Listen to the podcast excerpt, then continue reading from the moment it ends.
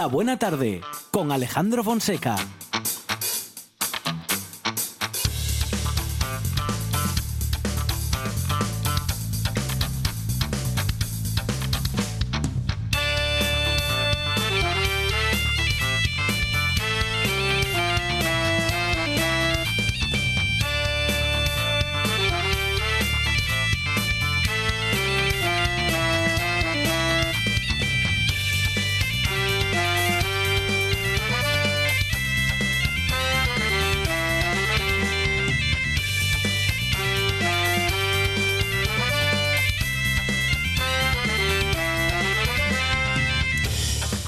Buenas tardes. Son las 4 y 7 minutos de la tarde y esta es la radio del Principado de Asturias.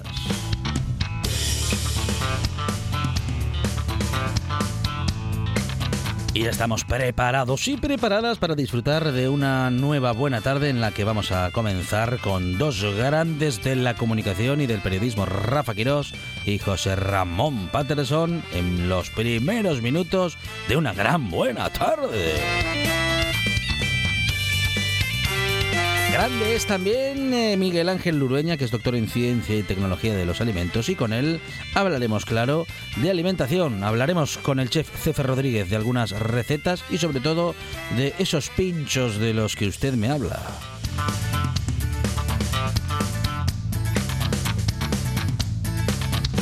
Hablaremos de investigación con eh, René Cruelle y tendremos que hacer historia, claro, con él y lo haremos también con Verónica García Peña que crea un nuevo universo musical, como siempre, sorpresa en este nuevo eh, universo.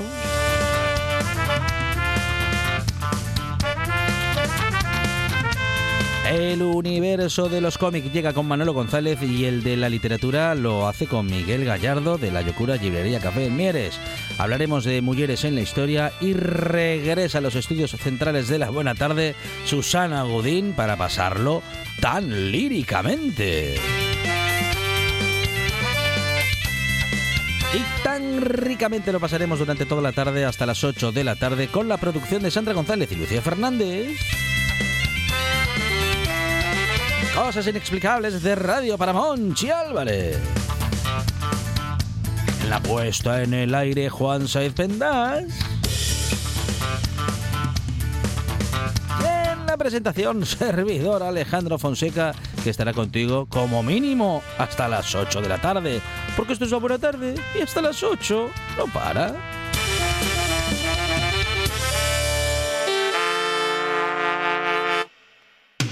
Gusta la buena tarde.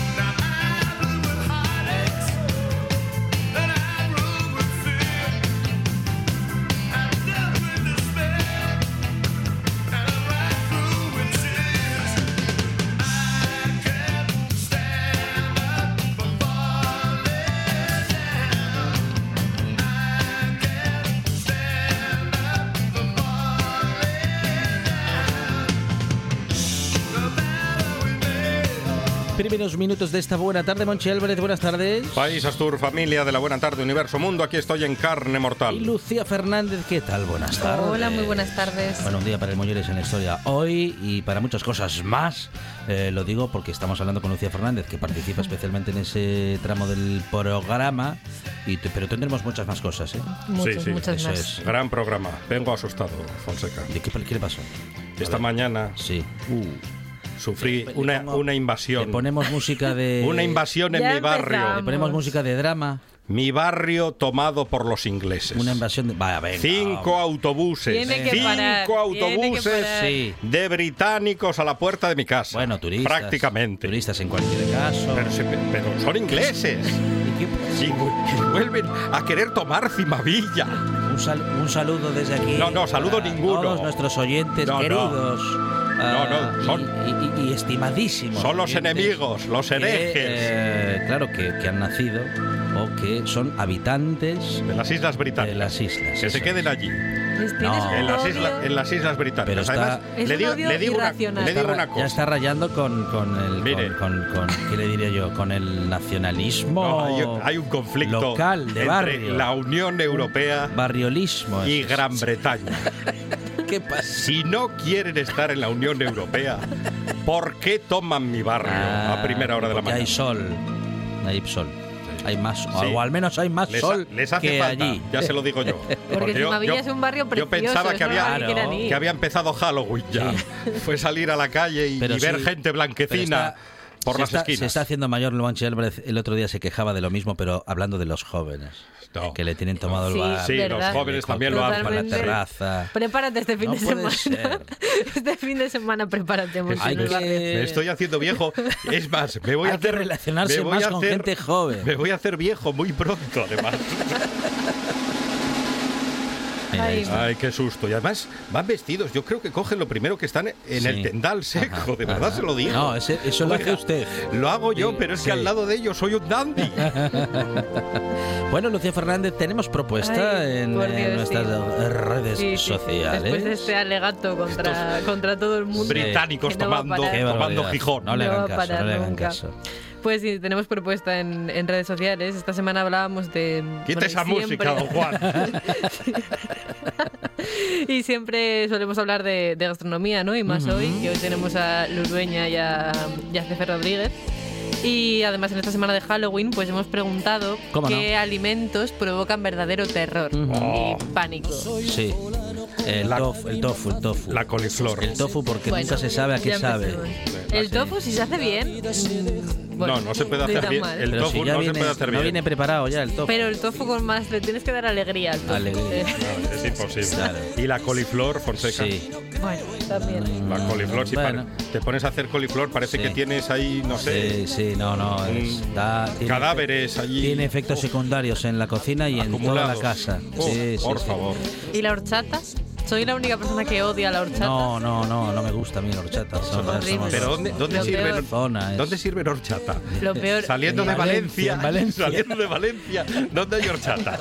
Bueno, aquí en los supermercados. Ah, en la los tienes. supermercados. Sí, sí, Eh. sí, sí, sí. O sea que horchata y encima industrial. Yo la horchata la quitaría de todo, Claro. de la faz de la tierra. Sí. La prohibiría. Totalmente. Totalmente. Y sintiéndolo mucho. O se la podemos mandar a los no? ingleses. y sintiéndolo mucho el arroz con leche también. El arroz con leche, No, no. No voy a No, incidir más en Fernando, esto no. porque sé que voy a doler y El a requema- hacer y daño. No, y menos el requemado, hombre. Pero no. No se pase. no. Bueno, pues ahí está. Las ¿eh? acelgas. Ahí tenemos. ¿Qué? Sí, es, es totalmente fe- de acuerdo. es feo hasta el nombre, Totalmente acelga. de acuerdo. sí. Ah, mire, tampoco. ¿le gu- ¿No le gustan No, las acelgas? las no. acelgas? No Las me digas. no. La No, menestra, imagínese. Sí. ¿Qué tienes hoy de comer? Menestra. ¿Pero por Y de qué? postre. yogur- Maicena, de yogur- postre maicena. Yogur natural. Sí, o una pieza de fruta. Una pera conferencia. dura, además. Qué tristeza da el yogur natural, eh. Sí. Pues la, la menestra, tristeza. no se lo quiero Bueno, ni contar. pues ahí está. ¿Qué alimentos te dan miedín o... em, Terror, pánico. Sí, o te... Angustia. Sí, te quitan las ganas de comer, vamos. Es que- es que- El tofu va a ir en la, en la primera o segunda Seguramente, lista. seguramente. Haber Bueno. la- largas listas. Oyentes de esta buena tarde, a contarnos, a contárnoslo en nuestras redes sociales. Lucía Fernández, Monchi Álvarez, thank you. De nada. Chao. un par de tibias y una calavera. La del pirata cojo con pata de palo, con parche el ojo, con cara de malo. El viejo truán capitán de un barco que tuviera por bandera un par de tibias y una calavera. Villarista tres bandas, insumiso en el cielo, dueño de un cabaret. Arañazo en tu espalda, tenor en Rigoletto, pianista de un burdel. Rosero en La Habana, Casanova en Venecia, anciano en Sangrila. Polizón en tu cama, vocalista de orquesta, mejor tiempo en Le Mans. Cronista de sucesos, detective en apuros, conservado en alcohol. Violador en tus sueños, suicida en el viaducto, guapo en un culebrón. Y nos adentramos en estos minutos de radio ya mismo, en este tándem en el que hablamos de los temas de actualidad, con Rafa Quiroz. Rafa, ¿qué tal? Buenas tardes. Hola, ¿qué tal? Buenas tardes. Y José Manuel Patterson. Pater, ¿qué tal? Rebautizado. A mí me hubiera gustado que hubieras dicho José Ramón en vez de José Manuel. Como dijiste, Rafa Quiroz. José Ramón Patterson. Bueno, y que por otra parte, claro, la que tenemos una R ahí muy aprovechable por la radio, ¿eh? R, Sí, señor, R. sí, señor. Bueno, perdón por el eh, equívoco, pero en cualquier caso, eh, no sabemos si por equívocos o por desencuentros, pero ha llevado más tiempo que en bueno las diferentes fuerzas que, mm, que, que mandan en este momento en el Ejecutivo se pusiesen de acuerdo para ver quiénes representaban a quién y qué ministerios iban a participar en esa negociación. Digo, la de la reforma de la, la reforma laboral, la reforma del mercado laboral, de esa ley que lleva esperando, bueno, pues eh, a promesas eh, del Partido Socialista y de Podemos, eh, esa renovación desde el inicio de esta legislatura. Eh, tanto Calviño, la ministra de Economía, como Díaz, nuestra vicepresidenta, una de ellas, eh, ya están poniéndose de acuerdo de quiénes van a estar en esas reuniones, Pater. Sí, hombre, yo aquí quiero dejar claro, en primer lugar, que en mi opinión Nadia Calviño debe estar ahí y meter cuchara, por varias razones. Dos fundamentalmente. Una, es la sensatez del gobierno, es la que maneja las perras y es la que sabe cuál es la situación de la economía española y también sabe cuál es la situación de la economía española en relación con nuestros compromisos con Bruselas. O sea, Nadia Calviño es la vicepresidenta primera del gobierno y tiene que estar en esas negociaciones. Yolanda Díaz, por otra parte, a mí me parece también bastante sensata. ¿no? Eh, bien, mm, yo creo que una vez limado eso, eh, lo que está claro en mi opinión es que mm, mm, la reforma laboral tiene que acometerse mm, sí o sí, ¿no? Eh, por una cuestión eh, básica que yo voy a poner un ejemplo que la va a entender la gente. Eh, todos somos trabajadores, en todas nuestras empresas hubo siempre convenios colectivos y solía haber un convenio o bien sectorial, o bien provincial, o bien nacional de los sectores, ¿no? Lo que podían hacer los convenios colectivos de empresa siempre ha sido mejorar esas condiciones mínimas que establecían los convenios sectoriales o convenios provinciales. Desde la reforma de 2012 es al revés, o sea, puede haber un convenio sectorial, pero el convenio de empresa eh, al final puede rebajar esos mínimos que ya son mínimos de esos convenios. ¿no? Eh, ¿A quién afecta fundamentalmente eso? Pues a la gente que cobra menos, eh, que normalmente suelen ser, por cierto, las mujeres, ¿no? que ahí está la brecha precisamente salarial. ¿Por qué afecta a las mujeres? Porque mm, en- hasta hace no muchos años el trabajo de las mujeres pues en supermercados, en tiendas, en la limpieza y tal, era complementario siempre del, del marido, de, de- de la pareja, Sí. y era mínimo sobre mínimo. Eh, son las que menos cobran, es a las que más afecta el- la subida del salario mínimo, esa subida que dicen los empresarios, algunos que no pueden asumirla, 15 euros al mes. O sea, 15 euros al mes. Oiga, si usted no puede eh, asumir una subida de 15 euros al mes, cierre, no tiene ningún derecho a tener usted un empleado eh, explotado. ¿no? Eh, es la situación, por ejemplo, de, de las Kellys, a las que todos conocemos, las mujeres de, de- de la limpieza de los De hoteles, los hoteles. donde tienen un convenio sectorial y eh, las empresas que llevan a cabo eh, esas limpiezas o, o- o- o consiguen esos contratos, con, subcontratan y luego subcontratan y luego subcontratan y están cobrando dos duros por un trabajo mm, que es absolutamente brutal. A mí me parece que eso, bueno, mm, es una de las cosas, aunque solo sea simplemente por eso, esa parte de la, de la normativa laboral en este momento habría que derogarla de mano, vamos. Eh, yo criticaría en este caso muy especialmente la exposición mediática que está teniendo todo este, toda esta diferencia de criterios entre, entre las dos partes del gobierno, ¿no? La que representa Ana de Calviño y la que representa eh, Yolanda Díaz. Hay, creo que una parte de, entre comillas, circo mediático en este asunto.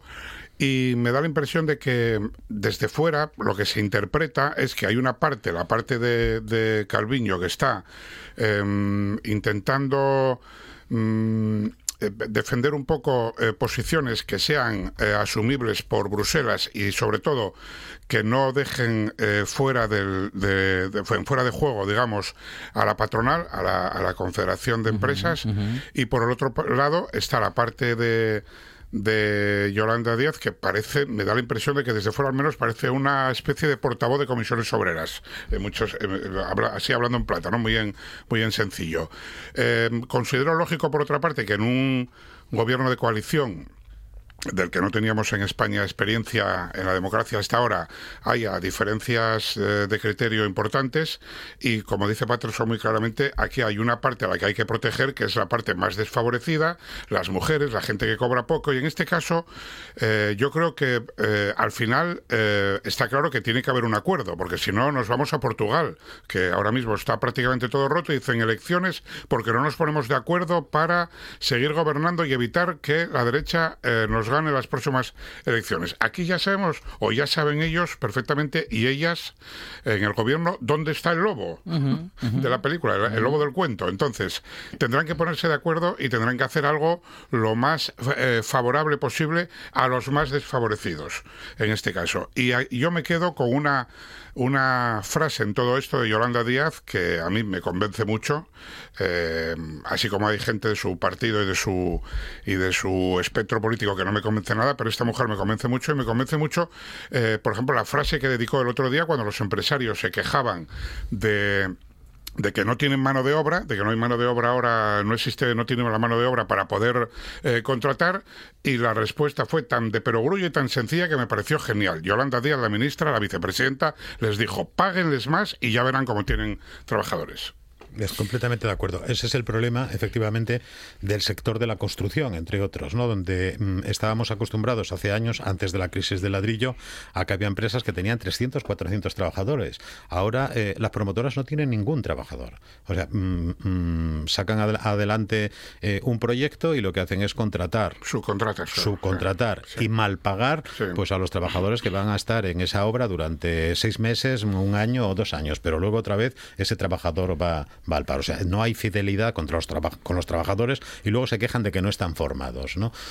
Bueno, pues eso, lo que tú dices, es la pescadilla que se acaba mordiendo la cola, ¿no? Y esa exposición ah, de bueno de estas negociaciones, ¿no? Que dices Rafa que tendrían que ser más privadas, habrán sido así de públicas por, por, por intereses de unos y otros, digo, de los partidos que quieren ponerse la medalla, que querrán ponerse la medalla de la reforma laboral, o en cualquier caso, mm, bueno, de los conceptos que cada uno defiende, porque como bien dices, el Ministerio de Economía acusa a bueno a Podemos o a Yolanda Díaz de estar medio representando a comisiones y por su parte Yolanda Díaz o el sector que defiende a la vicepresidenta o que apoya a la vicepresidenta más claramente acusa al Ministerio de Economía o al Partido Socialista de ir con la patronal.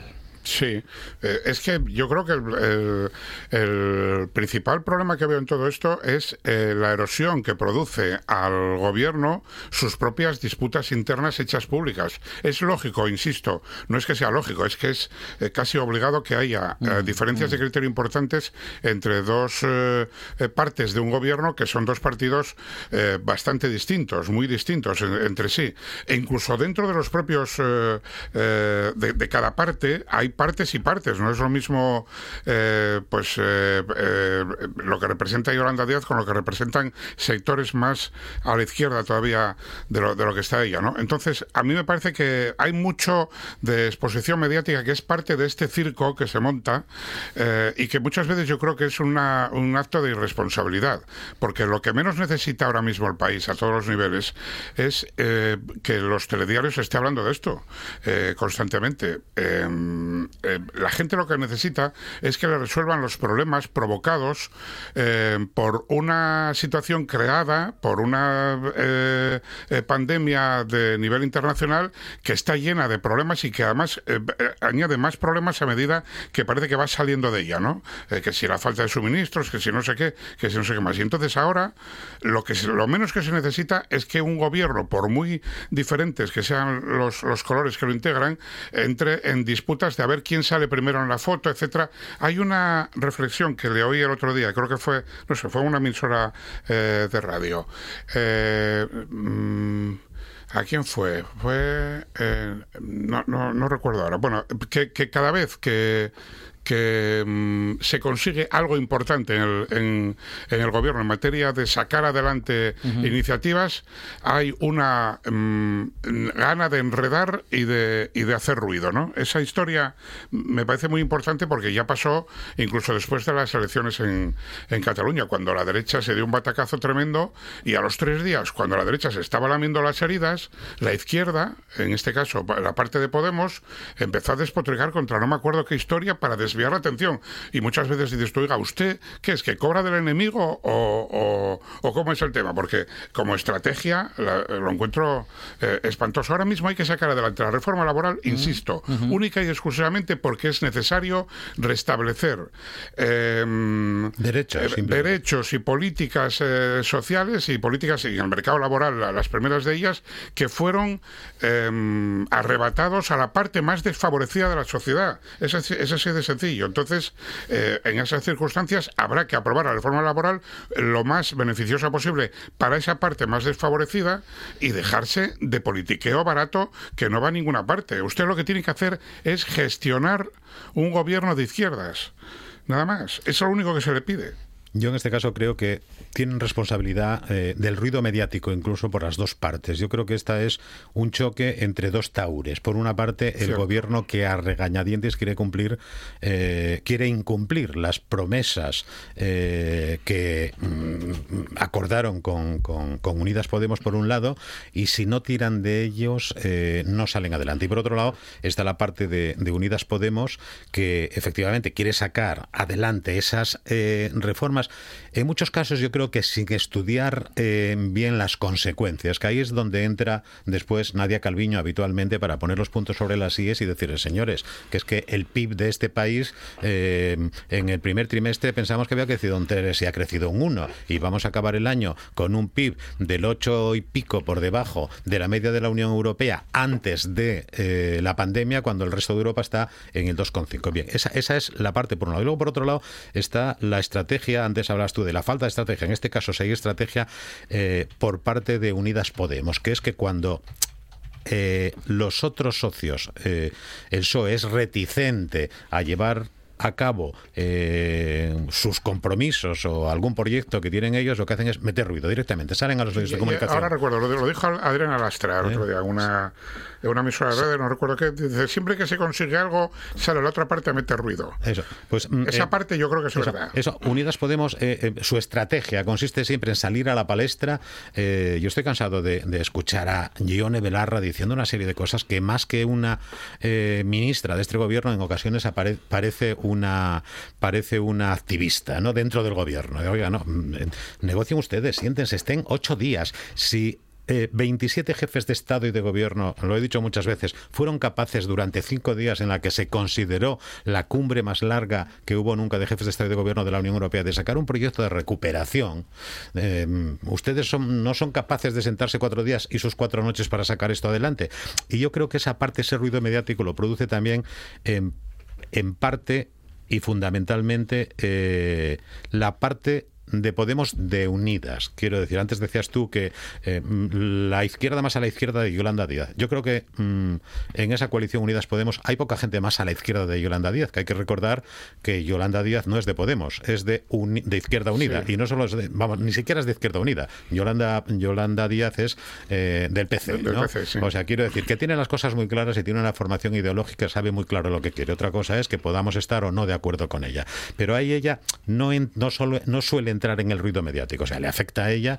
Digo, la responsabilidad es de los dos. Y luego, efectivamente, tenemos un sistema de medios de comunicación que nos encanta el ruido, nos encanta el ruido. Eh, que eh, se aprueban un proyecto de presupuestos y enseguida salimos ahí diciendo a, a la ópera de, de Bilbao le dan 400.000 euros más que la de Asturias. Y tal. A Andalucía le dan para carreteras 300.000. Es un cansino, ¿no? Es absolutamente cansino, ¿no? Eso lo tenemos aquí interiorizado desde hace tiempo ya, esa parte del periodismo que se dedica a los otros, pues ah, más. Exacto, nosotros, sí, España nos roba. O sea, que podemos decir exactamente lo mismo nosotros que los, catalanes. España nos roba, ah, si es que lo estamos diciendo continuamente. y, en este sentido, eh, ¿cuánto se vive en las comunidades autónomas, en Asturias en particular o en otras, de, de esos supuestos ataques o de esos agravios, supuestos agravios comparativos?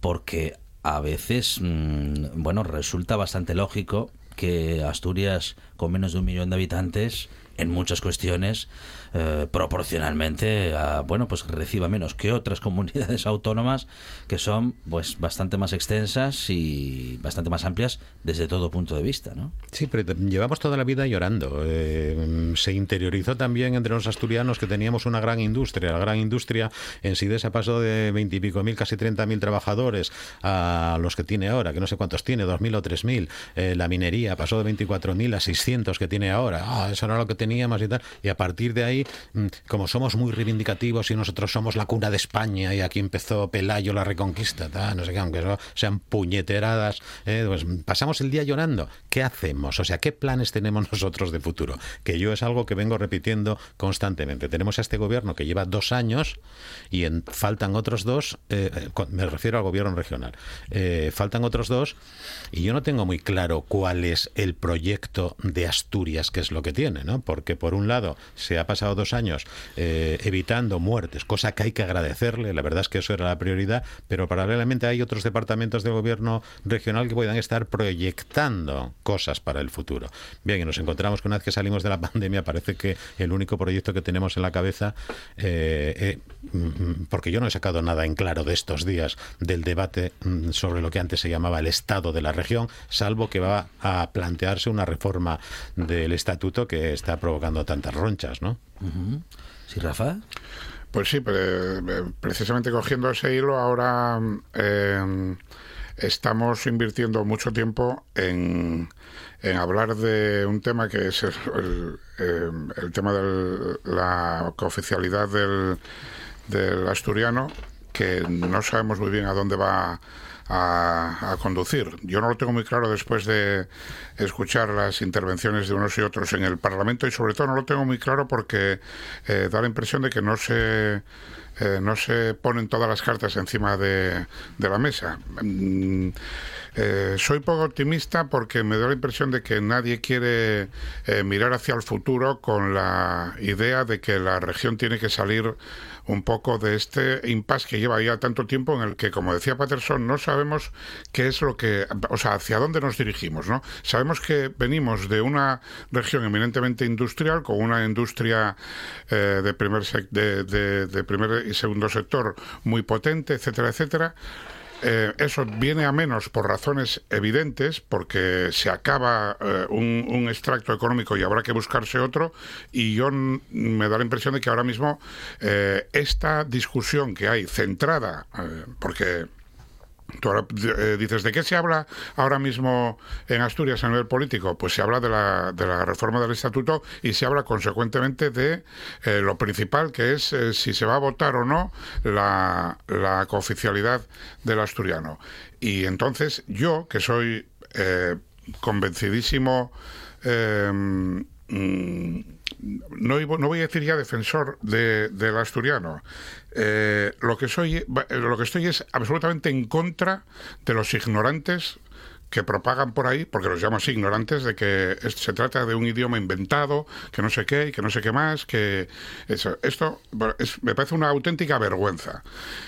Pero también tengo que decir que si muchos años después y sucesivos años después y décadas y una época entera después de que los propios asturianos hayamos permitido que el Bable eh, se convirtiera en una lengua mm, de paletos, porque nos lo, nos lo hicieron ver así y nos, nos convencieron así, es decir, una lengua de aldeanos, cuando teníamos que habernos rebelado contra aquello, eh, aquella famosa, aquellas famosas dos palabras cuando se dijeron, cuando se decían tanto en la escuela, en las empresas, en las ciudades, en la convivencia diaria, cuando tú te ponías a hablar en asturiano y te decían habla, bien, Habla bien. esas dos palabras fueron nuestra tumba en, en términos de lingüísticos.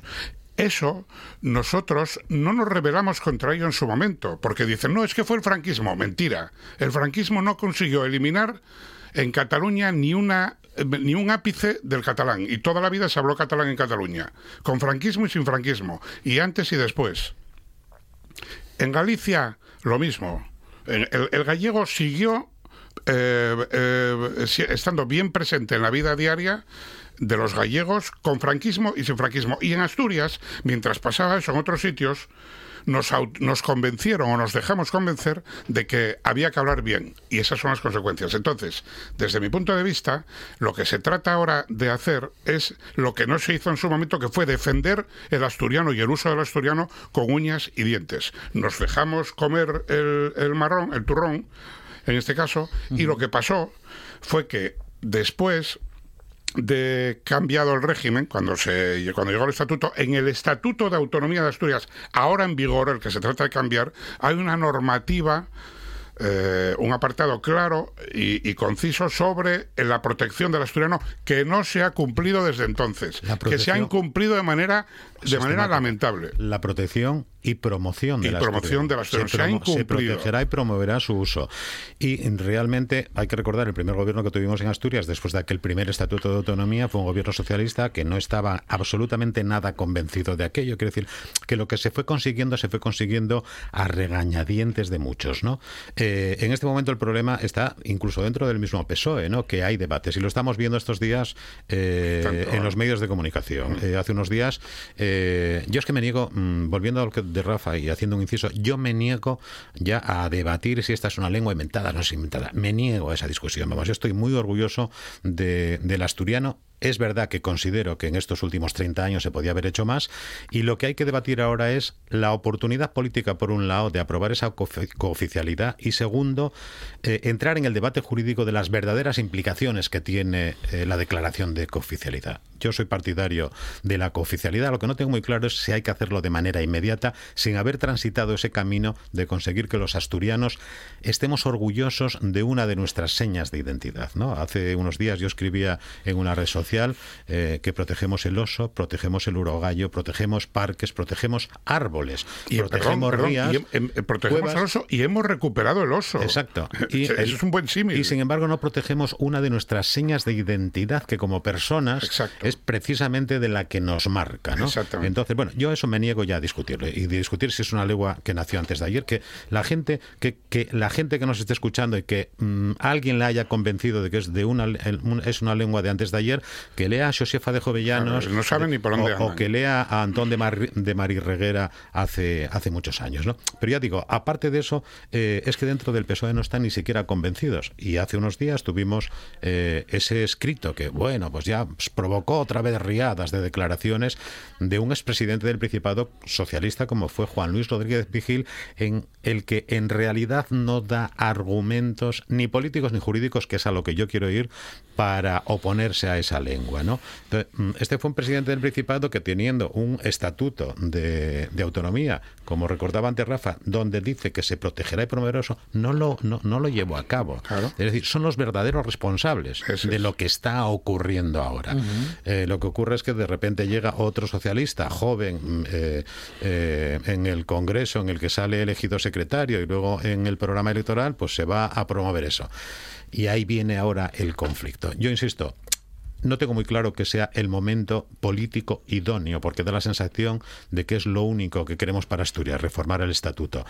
Sí soy partidario de entrar en ese debate jurídico sobre las implicaciones reales de la declaración de cooficialidad y, si es posible, de verdad esa cooficialidad amable de la que habla en este momento el presidente del Principado, que por la mayoría de los juristas que están dando opiniones jurídicas, hay sentencias del Tribunal Constitucional, sería bastante difícil aplicar esa cooficialidad amable si en la reforma del Estatuto de Autonomía no se establece ya en qué consiste esa cooficialidad amable. Bien, ya digo que son discusiones jurídicas. Y luego, por otro lado, hay que recordarle también a los oyentes que por mucho que se apruebe una reforma del Estatuto eh, de Autonomía en Asturias declarando la cooficialidad por mayoría simple, por mayoría compuesta, por mayoría reforzada o por unanimidad, esa propuesta de reforma al final va a tener que ir al Congreso, que es donde realmente las Cortes Generales deben aprobar eh, esa reforma estatutaria. Y estamos bastante acostumbrados a que una vez que llegan las cosas a Madrid, incluso defendidas por unanimidad de los partidos políticos asturianos, nos den en la oreja como ocurrió eh, hace poco, creo recordar que fue con eh, el tema del lobo. Se fue a Madrid todos unánimemente a Sí. defender una propuesta Sí. y allí nos dieron en la oreja. ¿no? Sí. O sea que- Nunca mejor dicho. Yo el tema de el tema del, del idioma aquí en Asturias pondría un, un símil, a ver si lo hago rápidamente para no liarme. Eh, eh, yo, mi familia es de, de Carreño, ¿no? Tanto la paterna como la materna. Era, bueno. eh, el, el Monte Aboño, para los que conozcan la zona, era un monte precioso que eh, en la época del- de la industrialización, cuando en Sidesa, cuando eh, la fábrica de Aboño, etcétera, etcétera, se convirtió en una cantera, para- tanto como eso por, como para la, ampliación del, del puerto del museo. La playa de Aboño del, volca- del Bocal era una playa preciosa al lado de Gijón, que ahora es un parque de carbones. Y la- la- el medio monte Aboño, se echó abajo porque se convirtió en una cantera para, para las necesidades industriales que había en el valle. Entonces, eh, hace eh, 60 años, 50 años, tú te asomabas al Monte Aboño y era un monte perfecto, precioso, en un valle que daba cuatro cosechas al año, etcétera, etcétera. Llegó la industrialización y en, esa pira de la industrialización, de, de la industrialización se, se destruyó medio Monte Aboño. Entonces, ahora llega un momento en el que, ¿qué pasa? Que todas esas industrias, como tú hablabas antes, llega un momento en el que eh, van a menos, a menos, a menos. Había 40.000 eh, empleados, ahora hay 2.000, etcétera, etcétera. Y todo eso va a menos y tienes que buscar alternativas. Y te encuentras ahora con que el Monte Aboño no existe como tal. Es una, una cantera eh, y la mitad de él está cortado en dos. Y esto, yo comparo el Monte Aboño con el Bable.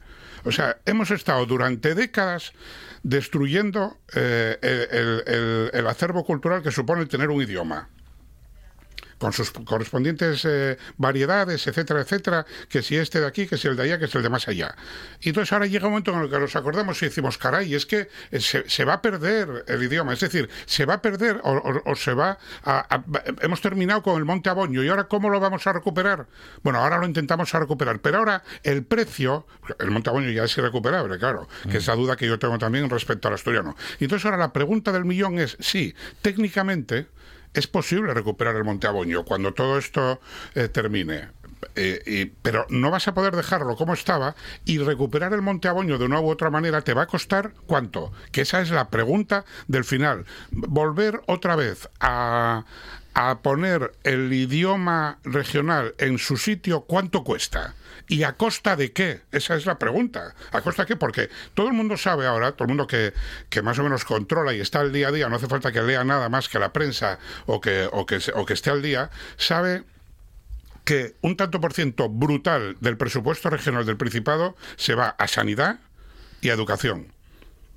Solo con eso ya prácticamente el 80 y tantos por ciento está cubierto. Entonces, ¿de dónde va a salir el dinero para otras cosas? ¿Y a costa de qué? ¿Qué vamos a quitar? ¿Vamos a quitar médicos? ¿Vamos a quitar más profesores? ¿Vamos a quitar servicios sociales? ¿Qué vamos a hacer? Esa es, esa es la, la política. O sea, la política no es que te venga un ignorante supino a decir que el, el bable es un idioma inventado. Por, es usted un ignorante, señor o señora. Eh, eso de mi parte.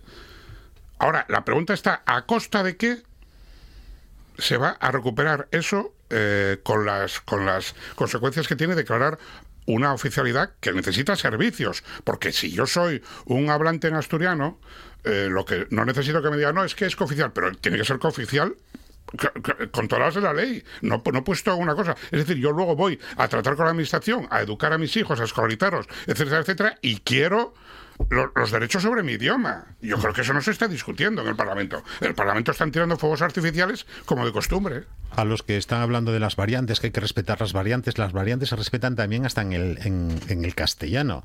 Y me viene a la cabeza, eh, por ejemplo, dos palabras que utilizamos de una manera en Asturias, en castellano y en otras partes del país de otra manera. Eh, nosotros decimos bocarte. Los vascos dicen anchoa, o sea, llaman lo que para nosotros la anchoa es una- esa cosa que viene ya limpita en lata o en frasco. Para ellos es anchoa, es, Pues la temporada de la anchoa. Para nosotros es bocarte, pero una palabra tan nuestra como es gocho. Nos vamos a los gochos, gochos. Sí. Pero gocho es una palabra castellana. Incluso los asturianos consideran que está. mm, no tenemos interiorizado. No, gochu en asturiano. No conocen la palabra gochu pasando pajares, ¿no?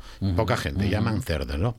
Eh, quiero decir, que no se preocupen que las variantes, en el hipotético caso de que esto siga adelante, se van a seguir respetando y nadie te va a decir poner un pecho, una pistola en el pecho si, si, si la escalera de subir al hórreo en Carreño se llama subidoria o patín, ¿no? Que se llama en un sitio de una manera y en, y, en, y en otro de otra. Y para acabar con lo que decía Rafa, una ensoñación con esa recuperación del Valle de, de Aboño. Uno que es nacido entre las parroquias de Beriña y de Puago. Ahí al lado.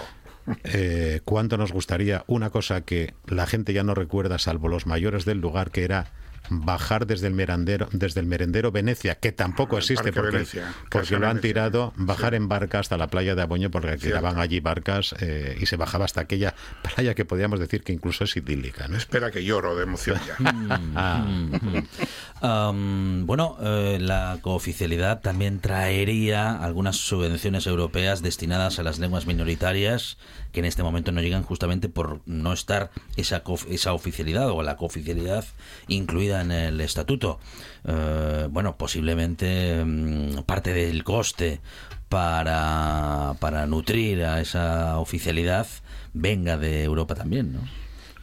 Sí, sí, eso eh, es evidente que hay que aprovechar todo. Yo, de todos modos, creo que el- el- la cuestión está en que, para mí, em, yo creo que antes de la, de la, de la oficialidad p- puesta en un papel, en un estatuto, etcétera, etcétera, antes de eso, que creo que lo considero eh, necesario eh, desde el punto de vista de normalización legal, eh, antes de eso está que se use el asturiano eh, a nivel de calle y que se use cada vez más. Y para eso hay dos, dos eh, eh, fuentes de difusión que son imprescindibles, que son la educación.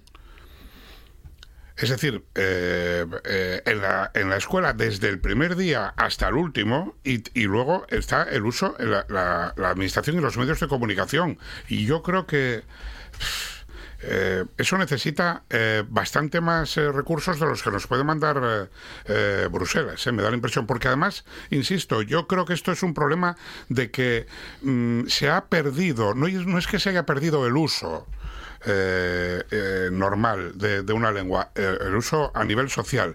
Yo creo que se ha perdido la consideración a la lengua, que es el problema que tenemos en esta, en esta región acumulado desde hace muchas décadas y que se trató de culpar a un régimen político que no tenía nada que ver con eso, que fue que nosotros mismos fuimos tan sumamente torpes que asumimos aquel mantra que nos contaron durante tiempo en la escuela, etcétera, etcétera, en la calle, de que había que hablar bien. Y es que el problema está en que en Asturias se ha interiorizado que hablar bable era hablar en los pueblos remotos y que en Oviedo, en Gijón, Avilés y tal, había que hablar en castellano porque era lo fino.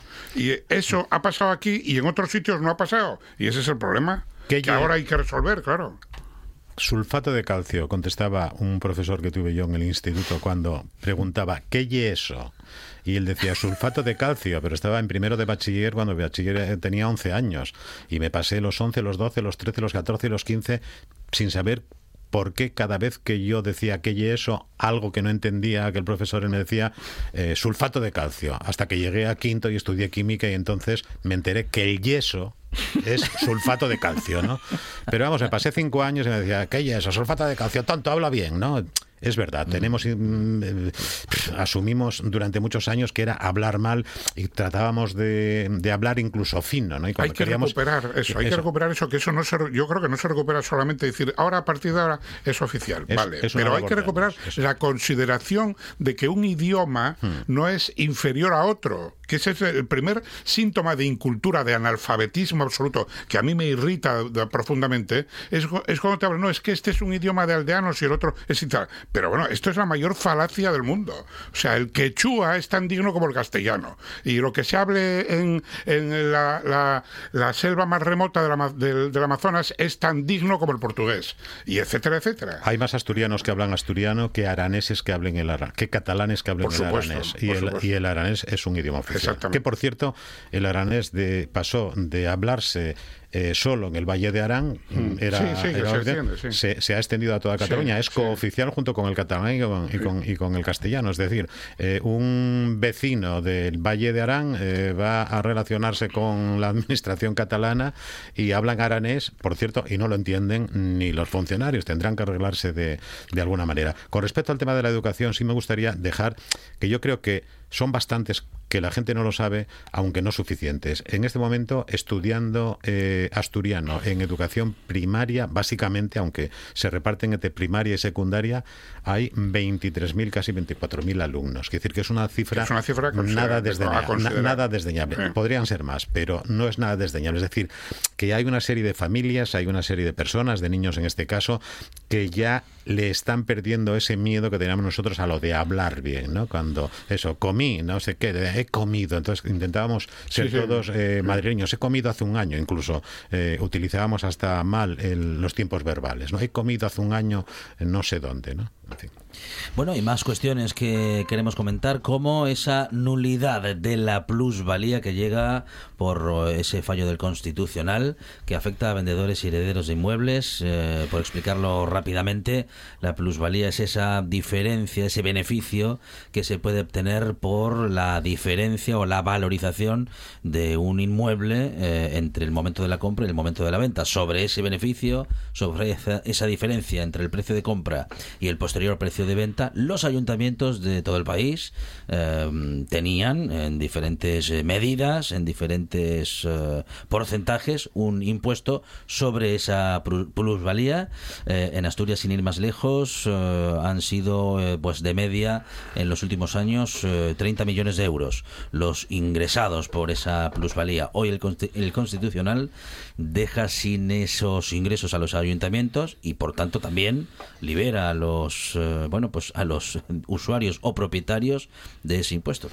Yo creo que es una buena noticia, sin ninguna duda, porque lo que se estaba discutiendo aquí es si era legal que en la revalorización de esas plusvalías eh, los ayuntamientos aplicasen un porcentaje del 3,7% sobre el valor del año anterior, sobre el, el valor catastral del inmueble, sin eh, entrar a detallar o sin entrar a estudiar o sin entrar a aplicar que había algunos años donde no se había producido ningún incremento. Es, más, había habido una depreciación, eh, depreciaciones que se pueden eh, producir por muchos motivos, ¿no? Pues por una depreciación económica, de una devaluación, o simplemente pues eh, una depreciación porque un determinado barrio se deprecia por 50.000 razones, ¿no? Entonces yo creo que en ese sentido es, es una buena noticia.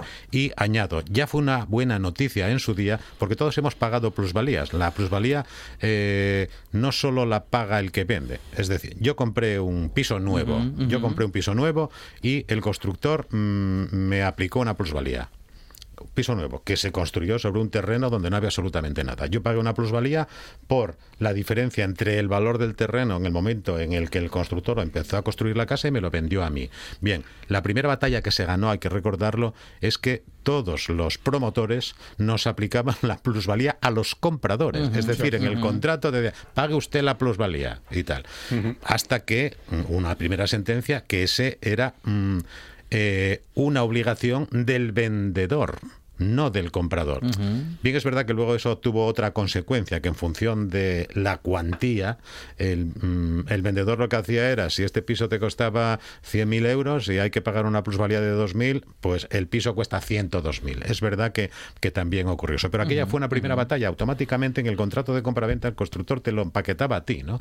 Y esto, vamos, mm, es demencial que te apliquen un incremento. O sea, es como el IPC. El IPC unos años sube, otros baja, e incluso hemos estado en ocasiones eh, por debajo de cero, ¿no? No, no, no, no había crecimiento de, del IPC, ¿no? Entonces, pues, ¿por qué te aplican? eh, es como el que alquila un piso y le aplican el IPC. Oiga, el año que el año que no hubo incremento del IPC o que incluso hubo una reducción, ¿por qué no me lo rebaja usted también? No, no, no me aplica un 3,7% todos los años, ¿no? Yo creo que estamos ante las consecuencias de otra de las múltiples chapuzas en las que las administraciones abusan de, de los contribuyentes, pero no por el hecho de que sea eh, para, para echarse las manos a la cabeza que a ti te cobren una plusvalía respecto a lo que vale tu vivienda, en este caso, en relación con lo que costaba cuando la compraste. Eh, por poner un ejemplo, ¿no? También es en casos de herencias o de donaciones, etcétera, etcétera. El tema está en que, como explica la sentencia, eh, mm, mm, lo que es inconstitucional no es el impuesto en sí, es cómo lo calculan. Es decir, es que es la, la, la administración abusando del contribuyente. Y yo pongo un ejemplo aquí también, eh, comparativo. El tema de eh, la planta de, de pretratamiento de, de Somio en Gijón, de aguas residuales, y la depuradora. Todo este conflicto que hay con los vecinos del Pisón.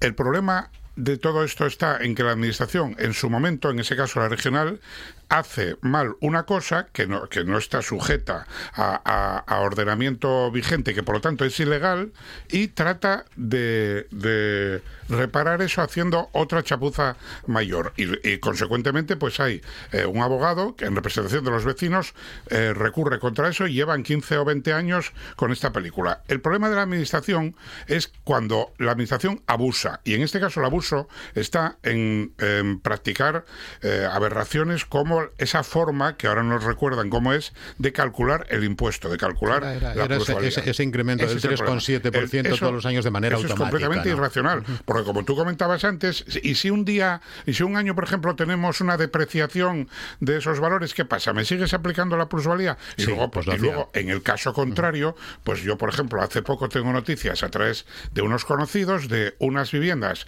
que se vendieron en su momento a empleados de Ensidesa hace igual 50 años y tal, cuando Ensidesa empezaba, y prácticamente medio se regalaron, o sea, se cobraron unas cantidades casi simbólicas a los, los trabajadores para que comprasen esas viviendas. Se compraron aquí en Gijón. Y entonces yo me entero hace poco que una de esas viviendas eh, está ahora mismo en el mercado por 180.000 euros. Pero vamos a ver, algo habrá que pagar, quiero decir, al Estado en materia de impuestos, cuando a ti te medio regalaron, o te habrán cobrado a lo mejor 100.000 pesetas, 200.000 pesetas por una vivienda en los años 70 o finales de los 60 y ahora la vendes por 180.000 euros. Si no quieres pagar impuestos, entonces ¿quién los va a pagar? Las Kellys, como decía. Las Kelly, efectivamente. Bueno, últimos minutos y ya en realidad últimos segundos que nos van a llevar a las noticias de las 5 de la tarde. Eh, Rafa Quirós, muchísimas gracias. Gracias a vosotros. José Ramón Patterson, muchas gracias. Hoy no te ha sonado el reloj. No, no me ha sonado el reloj porque lo paré. Antes de entrar me tomé la pastilla y lo paré. Pater Rafa, gracias. Muchas gracias. Noticias en RPA, tras lo cual esta buena tarde sigue. I ask myself.